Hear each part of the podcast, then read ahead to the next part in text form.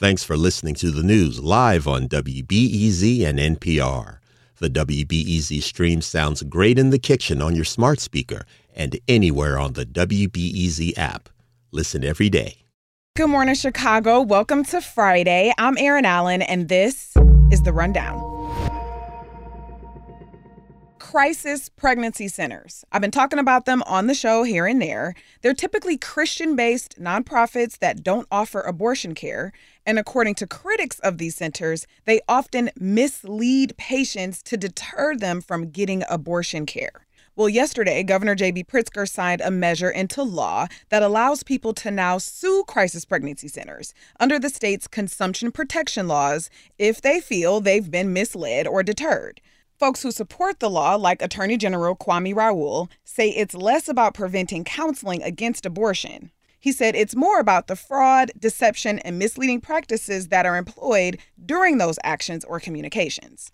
Also yesterday, the Thomas More Society, which is based in Chicago, immediately filed a federal lawsuit in order to block the law. Lead attorney Peter Breen says the law violates the center's First Amendment rights. Your free speech rights are supposed to be sacrosanct in this country. And on the issue of abortion, you should be able to speak your mind, and you should be able to offer assistance and advocacy to those who are considering abortion. Breen says the society is seeking an immediate blocking of the enforcement of the law while the case goes through the court system. There's a new report out from Oxford Economics on Chicago's post-pandemic bounce back, specifically when it comes to residents moving to the city. My colleague Michael Puente is reporting that the study suggests that Chicago is lagging behind other cities in attracting new residents. During the pandemic, many cities, including Chicago, suffered outmigration as remote work became the norm. Barbara Denham is senior economist at Oxford Economics, which is based in New York. She says work from home is having a drawback. It would be hard to argue that Chicago will shift from being an outmigrating city to an in-migrating city. city when it hasn't seen immigration for over twenty years. Denham says the good news is that job growth is still strong in Chicago.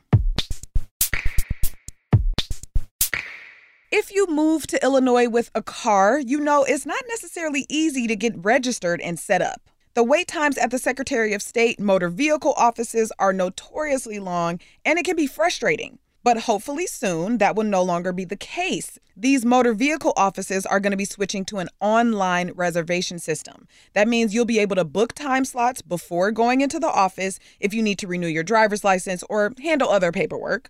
Secretary of State Alexi Giannoulias says it's about time his office made trips to the D M V less painful. Making an appointment uh, that works best for an individual has become standard practice in today's world. Whether you need to get a haircut, an appointment with a doctor or a dentist, or get your car repaired, it's easier for consumers when they have the opportunity to reserve a specific time that accommodates their schedule. You can book appointments on the Secretary of State website or by phone. By September, it'll be the de facto system across the state. And now for a few quick hits. The city of Chicago is moving forward with converting Broadway Armory Park into an emergency migrant shelter starting Tuesday. The announcement comes after months of concern from community members who said the facility's conversion hurts at-risk neighbors. Some park programs and tenants will be relocated from the facility, but the city-run senior center is going to stay open. And I'd mentioned earlier this week that the Chicago Board of Education was on the fence about continuing to have metal detectors inside of schools in the city. Well, according to the Chicago Tribune, they appear to be sticking with the status quo for now. The board approved a contract for new X-ray machines at over one hundred Chicago public schools.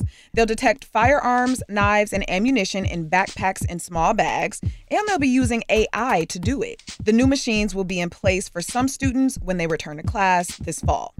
And the village of Dixmoor is receiving fourteen million dollars from the Illinois Environmental Protection Agency to update its aging water system. The money will help the village tackle pressing issues like replacing lead pipes and building a new water tower. Dixmoor has been plagued with water issues for years that result in frequent water shutoffs and yellowed water. And the fifty-first Siesta del Sol Festival kicked off yesterday in Pilsen. It's a four-day celebration, and organizers are expecting one point two million people to come through over that time period. is basically the largest Latino festival of its kind in the country. It runs through Sunday. As for the weather, it's raining this morning, but that should slack up soon. After that, it's going to be hot and humid today, partly cloudy with temperatures in the upper nineties. The heat should break tomorrow, though. Sunny this weekend with highs in the lower eighties. And that's it for now. Coming up later today, the theater industry is on the struggle bus in Chicago and across the country. But there are a few Black-owned and Black-centered theaters in Chicago that are thriving. I talked to the leaders of two of them about how they're pulling it off. What we're finding is, what does it look like for us to really build collective power so that we all win? There's space for all of us, and there's no reason that why we can't all thrive together. You can hear that conversation today at two o'clock. I'm Erin Allen. Thank you for listening to The Rundown. I'll talk to you later.